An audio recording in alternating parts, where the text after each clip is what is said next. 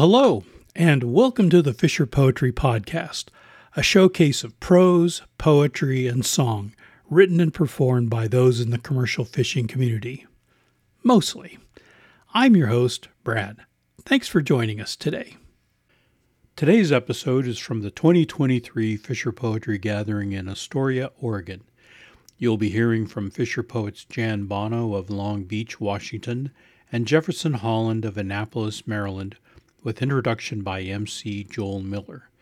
This set was recorded at the 1015 Theater on Saturday, February 25th, 2023. So, without further ado, here's the show. Good evening. Good evening.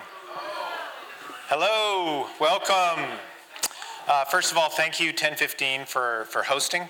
Um, I just got to meet the ownership here. Um, what a great space. Really glad to, uh, to, to get to uh, MC here and then later play.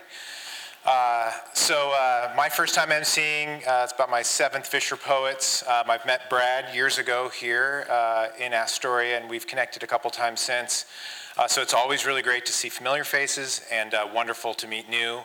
I always meet more new than I do see old uh, because it's just such an expanding group of uh, folks either visiting or participating. So um, thank you. Thank you so much. Um, we're going to get it started. Your first set. Um, there may be one or two people missing because of weather related travel issues and things. So we'll just kind of take it as it goes and fill it in.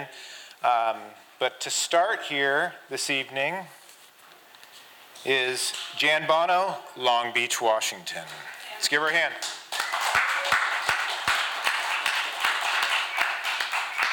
Thank you. Yes, if you want to uh, have a floor show too, just have me try and get up those stairs without having a cane or a help. You know, this is great. I can't see anybody here, so I'm speaking to an audience of none. That is really, you know, make a noise or something. I'm good.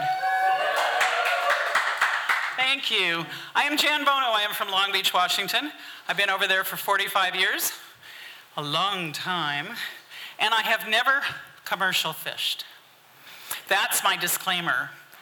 Okay, but my claimer is that my grandfather on my dad's side was a commercial fisherman on the Mississippi River back in the 1920s and 30s and 40s. And none of his eight kids followed him onto the river, the old man in the sea, but he uh, inspired us all to have a love of fishing. And my father sport fished, still does, he's 90s something, four or five. And, uh, and I was his fishing buddy from the time I was two until I was in my 20s and took off for college. And he taught me the love of being out there just holding a pole, waiting for something to bite the line. And he tied a rope around my waist when I was two and tied the other end to the oarlocks because he said he wasn't sure if I could float. That was before we had, you know, little uh, life preservers for kids, too. I mean, I'm not going to tell you how old I am, but it's old. So, um, and then uh, when I moved down to Long Beach, Washington, I um, started a teaching career down there, and I married drum roll please, a commercial fisherman. so um, I refer to that now as my practice marriage. Um, I'm, I'm, still waiting for the real thing, but you know that was that was the warm-up thing. So I am your warm-up act for tonight, and and I will begin now by honoring the uh, family I came from with a poem that's called "It Runs in the Family." And unlike some people, I have to take my glasses off to read. I know there's other things that are backwards about me too, but that's the big one. I never met my grandfather on my father's side. My dad was only 16 when his old man died. But I've heard many tales of the risks he took on the Mississippi River while out setting a hook. My father's father was a fisherman by trade, working hard to earn every single dollar that he made. Gramps spent nearly all his life out there on the river, glad the fish buyers met the boat when he delivered. He caught German carp and drum and pike, but the tasty yellow catfish was what they'd really like. Yellow catfish paid a needed five cents a pound more and helped him keep the wolf away from their door. The boys helped out in summer when the hot sun shined. They set hoop, net, hoop nets from the boat and managed the jump lines. Each line had 50 hooks, and they were 10 feet apart. Pulling them in took muscles and a great amount of heart. One day, the boys were fishing, just standing on the shore, when a catfish took their line, pulled hard, and wanted more. They wrestled that fish in, though he put up quite a fight. It was the biggest catfish ever. Oh, it was quite a sight. They stuck a heavy tree branch right through the monster's gills, hoisted up on their shoulders, and carried it on the hill.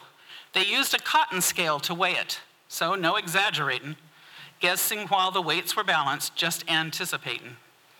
39 pounds of catfish, the scale proclaimed. That catfish is huge, all the neighbors exclaimed. They got their picture taken, though cameras were rare. Doc on the left, Frank on the right. The credit did they share. Not one of eight kids followed that old man to the sea, but my father loved to sport fish, and he passed that on to me. And when I eat fried catfish with Creole mayonnaise, I'm grateful for my heritage and father's good old days.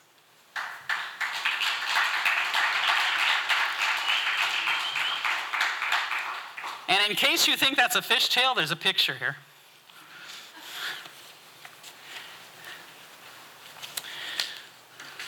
This one is called The Smell of Money, and it's kind of self explanatory. I looked forward to his returning and cooked his favorite meal, but one whiff of him as he crossed the lawn made my head begin to reel. I ran inside and locked him out and peered through the window glass. What the hell? he bellowed. Open up and let me pass. He was covered in scales and gooey slime and all kinds of stinky stuff. So I told him just to wait outside because I'd already smelled enough. Just what am I supposed to do? I can't strip naked while out here. Oh, yes, you can, I hollered back. I've put up with this for years. I placed a beer out on the porch and a stack of fresh, clean clothes. But what I really wanted to do was spray him down with the hose. If you're going to make a scene, he said, make a scene when you see my check. We'll be able to take that vacation you wanted and rebuild the crumbling deck. He almost had me giving in and unlocking the kitchen back door, but I didn't want his boots to track across my kitchen floor.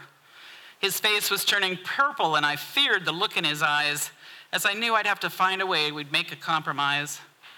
How about you shed just your boots and cap and your jacket and shirt and jeans? I'll let you keep your skivvies on and your socks if they're still clean. Nothing doing, he said right away. I'd be a laughing stock. I'm not undressing just to give the neighbors something to mock. We glared at each other in silence, not willing to give an inch, until the buzzer on the oven made me the first, to, the first to flinch. I had to rescue dinner before it was all burned. You can't ignore the timer was a lesson I'd already learned. But as soon as I had left my post, I heard the doors swing free. Hadn't taken him very long to find my hidden key. He paraded through the kitchen, dropping clothes over here and over there. So when he got to the shower, he was down to his underwear. You bastard, I shouted after him. You don't fight fair at all. I should have saved my breath. I was just talking to the wall. But then I happened to notice what else he'd dropped, that filthy pig. But I had to squint my eyes real small because the numbers were so big.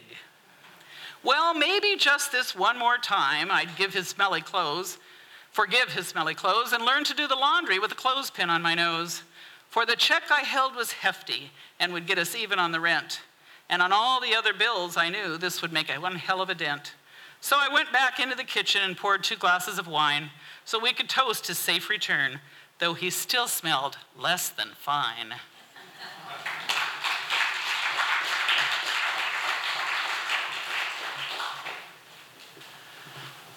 well, all my poems are true stories, and the next two are a little um, more somber than that last one.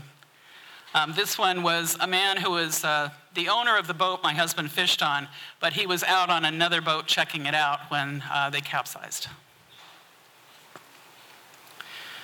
Their fishing boat had capsized in towering 20 foot seas. The five foot life raft tossed about on a vicious, freezing breeze. Two men had made it to the raft, but they couldn't reach two more crew. Another was stranded below the deck, and there was nothing they could do. There'd been no time to don the suits which would have helped them stay afloat. The trawler rolled fast, and then it sank. No distress signal from the boat. The waves increased to 40 feet. No point in trying to use the oars. They were headed north on the current along the Washington shore. After 40 hours at the ocean swim, the raft drifted close to the beach. They could see the lights of cabins that the men thought they might be able to reach. They heard the waves break on the beach, a quarter mile at best. They could sense their time was now, and this would put them to the test. Tumbled over and over in the surf, three quarters drowned and mouthful of sand, one of them made it to the shore and crawled out on the land. Two men had struggled in the dark, but only one emerged alone, somehow broke into a summer place where he used their telephone. You've made it this far, the dispatcher said, and I know that you are weak, but flash the inside house lights for the ambulance to seek. His rescuers drove up the beach where his family had often played. He thought of his wife and children, kept, from being, kept him from being so afraid. When they'd left the port together, the crew had numbered five, but the fickle ocean mistress let only one come home alive.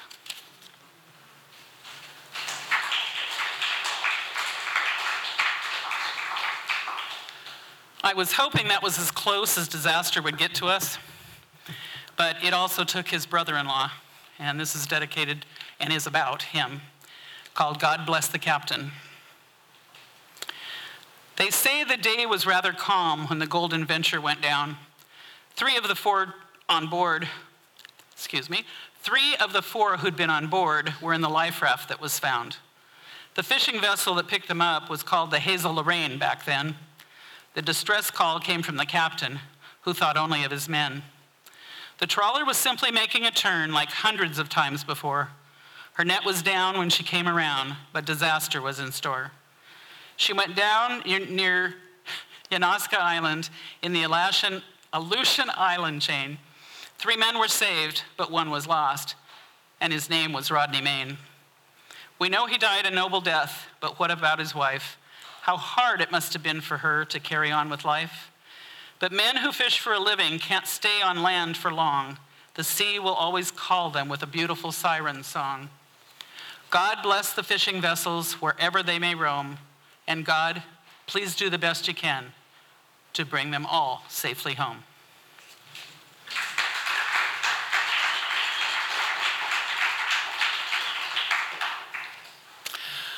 Okay, back to the levity. A bathtub of Chinook. I'd been married several years to a midwater dragger deckhand. Brown rock cod became a staple fried, grilled, poached, or canned. He considered me a city girl when I became his wife, and he figured I didn't know how to use a fish filleting knife. So I sat back and let him think I couldn't clean no fishes. But nevertheless, I cooked his meal and made his favorite dishes. And when he wasn't out on the ocean, he sometimes fished for fun. And I might even go with him when there was a salmon run. At dawn one day, we struck it rich, quickly claiming our limit of Chinooks. Of course, I played the girl card and made him take out all the hooks. When we got home, he'd had a call and had to leave right away for the dock. So he threw our fish in the bathtub where he'd said he'd clean them later. What a crock. Now, I wanted to shower something fierce, fierce, but the fish were in my way, and I couldn't picture sharing the slime filled tub with them that day. So I hauled them out one by one and gutted and cleaned and sliced then packaged them up for the freezer and lined them all up in rows. So nice. He got home late and cursed the fact we'd ever caught those fish. He said he'd hoped they'd disappeared. It would be his greatest wish. So I told him his wish was granted, that I'd given all the fish away to our neighbors down the street, really made their day.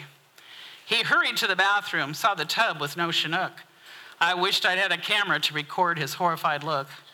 He fumed and he fussed and he stomped around, called me a lousy whore. So I held my hand to stop him before he could say any more. Out to the garage I led him, opened the freezer door wide to see those salmon roasts and steaks all lined up there inside. He asked me who had done that, who had come and done this chore. I confessed that I'd been cleaning fish since I was only four. He assumed I couldn't butcher fish, that I was just a pretty face. I guess he now learned his who assumes and I'd put him in his place. But my story is a sad one, and it ends not quite so well, as from then on I was left to clean every fish from heaven or hell.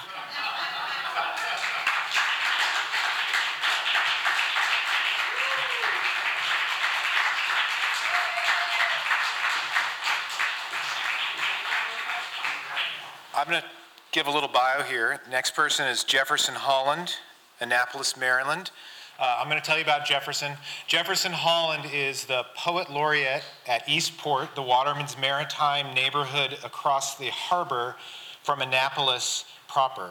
A modern day Chesapeake troubadour, a singer, songwriter, poet, storyteller, Jeff performs all original material inspired by decades of life on the bay. Jeff is the editor of the Chesapeake Bay magazine and writes an outdoor column in the Annapolis Capital. He lives in Annapolis with his emotional support spouse, Lewis White, and their rescue retriever, Millie. Welcome, Jefferson.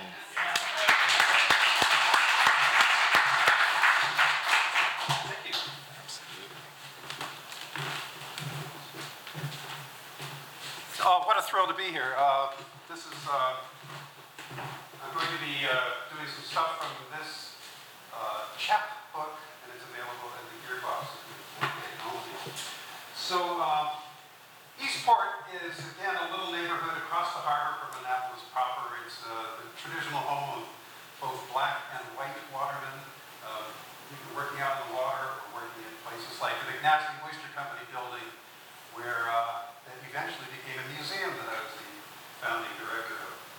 Uh, so it's a, a, wonderful place to be. But there, uh, the, the McNasby Company building is on Back Creek. And that's where everybody in the neighborhood goes in the summertime to go to chicken neck. You've never been chicken necking? That's where you take a chicken neck and you tie a string around it and you lower it down over the pier into the water you wait for a nice Chesapeake Bay blue crab to come along and latch it, and then you scoop it up with a long pole net. So this is a song about crabbing on Back and curiously enough, it's called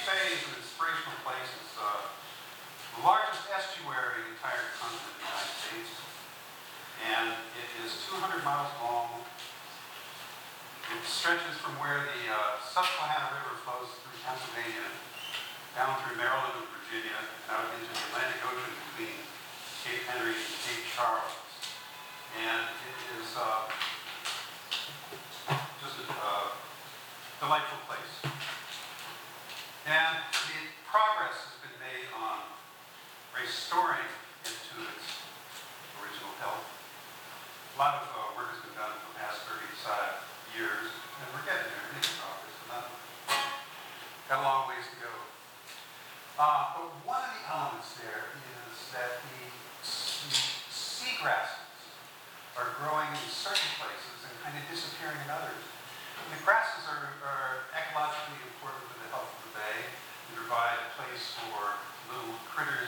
hide from their predators, baby crabs and fish. Also oxygenate the water, clean the water, provide all kinds of good things. And uh, a lot of work is being done to try to restore the beds of seagrasses. What, uh, these, these are grasses that the environmentalists call submerged aquatic vegetation. Seaweed.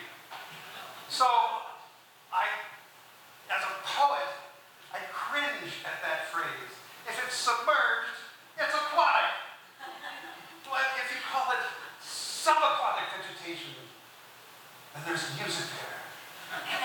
and what kind of music would it be but but the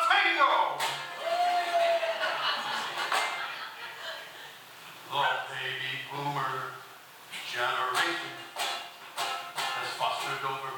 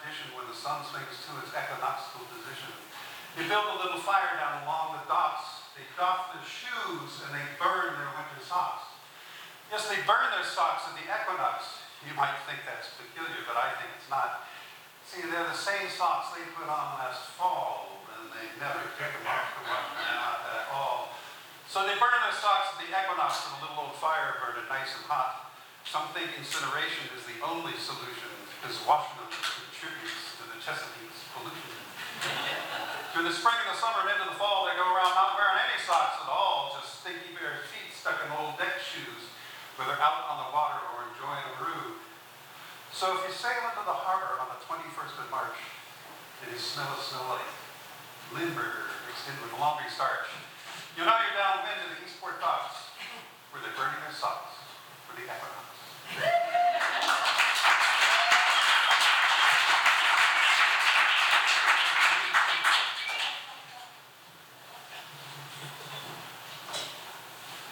so uh,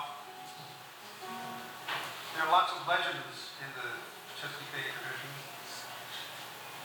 and one of them is of a sea monster. It's not Nessie, it's Chessie.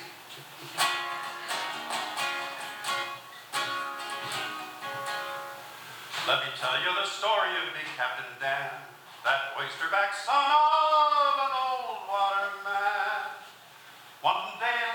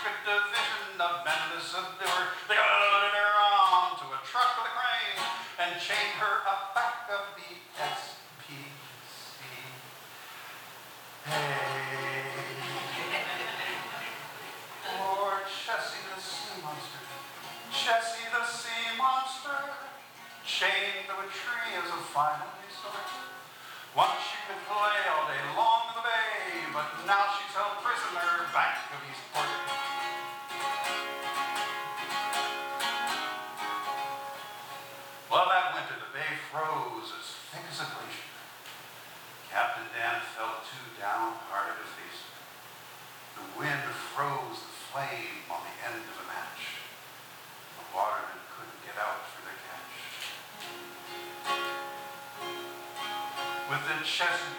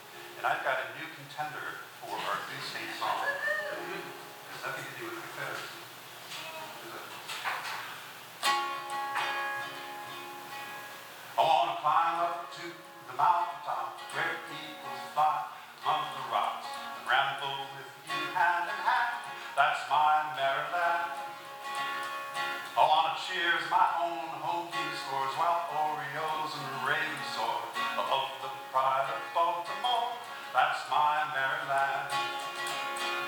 Oh, Maryland,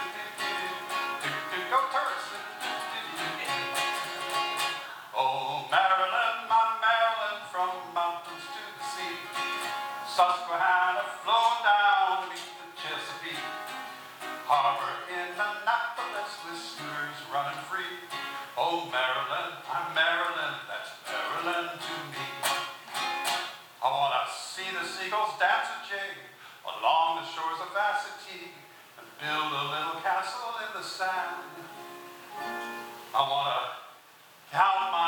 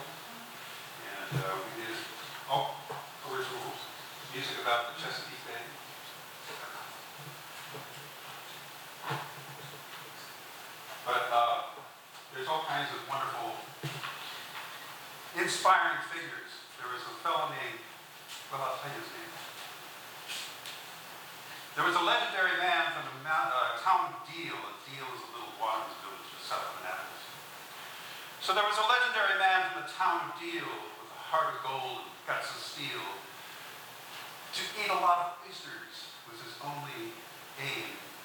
They called him Muskrat, Muskrat Green. As a little bitty baby weighed just two pounds, but he grew to be the biggest water man around. At five foot six, he weighed 235, with a belly twice as big as any man his size. Uh, he was a hard-eating, in an oyster-eating contest, nobody could beat him. He said, they can't shuck them fast as I can eat them. He won every eating contest on the whole East Coast. He could chug a quart of raw ones like a cocktail toast. After downing 300 in a minute, five seconds, he said, well, it's time for lunch, I reckon. well, they sent him off to London town, the one near Wales, and this time what he had to eat was snails. Tastes like rubber is all he had to say, but he ate a record number of them anyway. He beat the best eater that the Brits could show, downing 2.2 pounds of escargot. He did it in 2 minutes and 43 seconds, and that got him in the Guinness Book of World Records. And back in Deal, they say Muskrat put that tiny Tidewater town on the map. They made him honorary mayor of the town, and they put him in the limo, and they drove him all. And now, he's up in heaven with all them harp pluckers searching for the former world's fastest oyster shucker. He was the greatest oyster eater that the world has ever seen. He was Muskrat. Muskrat.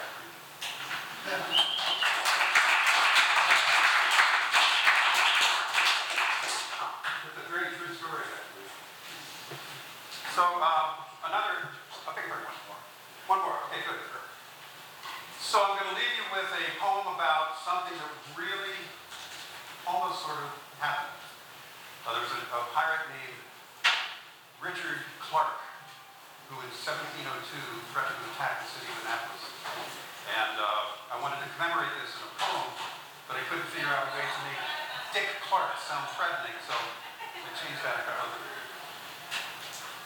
Well, you might have heard the old men speak of the time pirates scavenged the Chesapeake.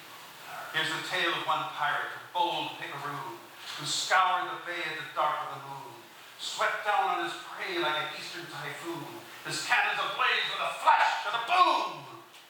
Captain Doubloon was a scalawag's name, and you don't want to hear how he won his ill fame. He ate hot pickled peppers in porcupine chowder, seasoned with sulfur and blunderbuss powder. While slopped in a goblet, he'd slobber it down, and his belch could be heard 29 miles around. Now the heat from the peppers had to suffice, for his veins carried nothing but water and ice. This cold-blooded creature he happened to be, with no trace of mercy or charity. He kept for his ship, made the crew walk the plank, and he'd never say, please, you're welcome, or thanks.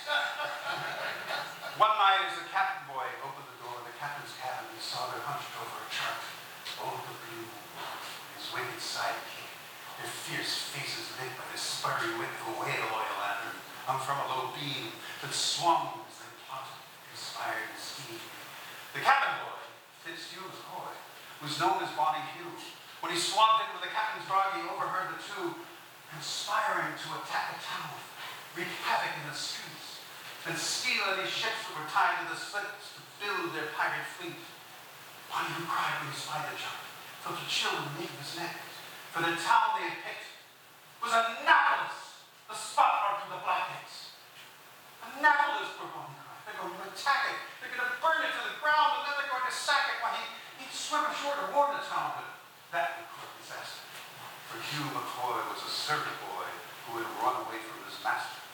And runaway servants in those long ago days were treated no better than if they were slaves. If he showed up at his master's house, they'd beat him with a chain quartering stocks and shackling in chains. So swimming ashore to warn the town of the pickaroon's intent would only get poor Bonnie into deeper trouble yet. Through pace of ship, hoping to trip on a good idea or two, when the sun went down and the moon came around and Annapolis came to view. Man the guns, a pirate cried. Prepare to bomb the town. There's gold in this box, and the man who knocks that new church steeple down. And as the pirates aimed their cannons by the light of the rising moon, Hugh McCoy went down below to grope about in the gloom. He stumbled into the galley where the cook prepared a snack, for his messmates were up on deck preparing to attack. He stirred hot pickled peppers into porcupine chowder, seasoned it with sulfur and blunderbuss powder. He slopped it in goblets all greasy and brown, and climbed up the ladder to pass them around. And Hugh crouched in the corner to watch them go, crouched in the corner by the hot stoves below. A fire, yes, the gas was fired. I'll stop the attack, set the whole ship on fire. And he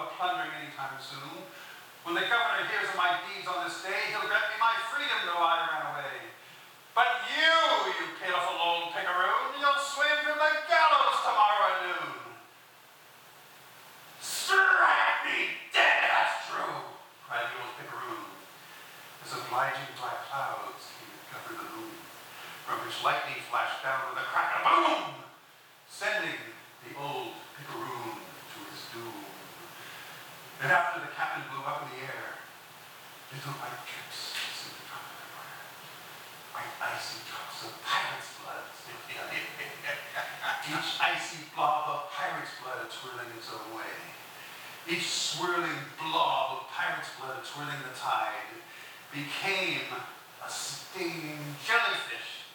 They say, or perhaps they lied. But if you take a summer swim out on the Chesapeake, and you suddenly emit a rather noisy pirate shriek, you'll have felt the jellyfish's sting, the fierce sea nettle's wound. That's the sting of the pickled pepper, and the blood of the bold pickaroon. Well,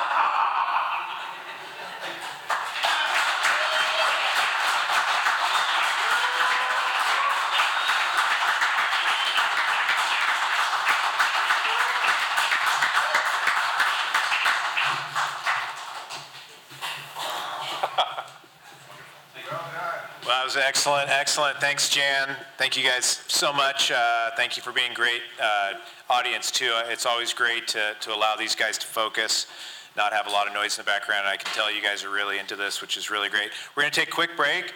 Start in about 10 minutes. We're just a couple minutes behind, but we'll catch up very easily tonight because I think there's a couple of holes in the schedule along the way. So relax, get whatever you need. We'll be uh, starting in here about 10.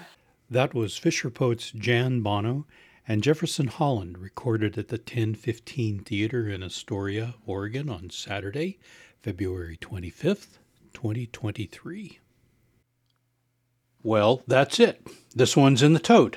The Fisher Poetry Podcast is written and produced by Brad Wortman. The theme music for this episode is courtesy of Mark Allen Lovewell and Molly Knoll. If you'd like to appear on or have comments about the show, please send an email to the Fisher Poetry Archive at gmail.com. If you enjoyed this podcast, please subscribe to haul the latest episodes into your net.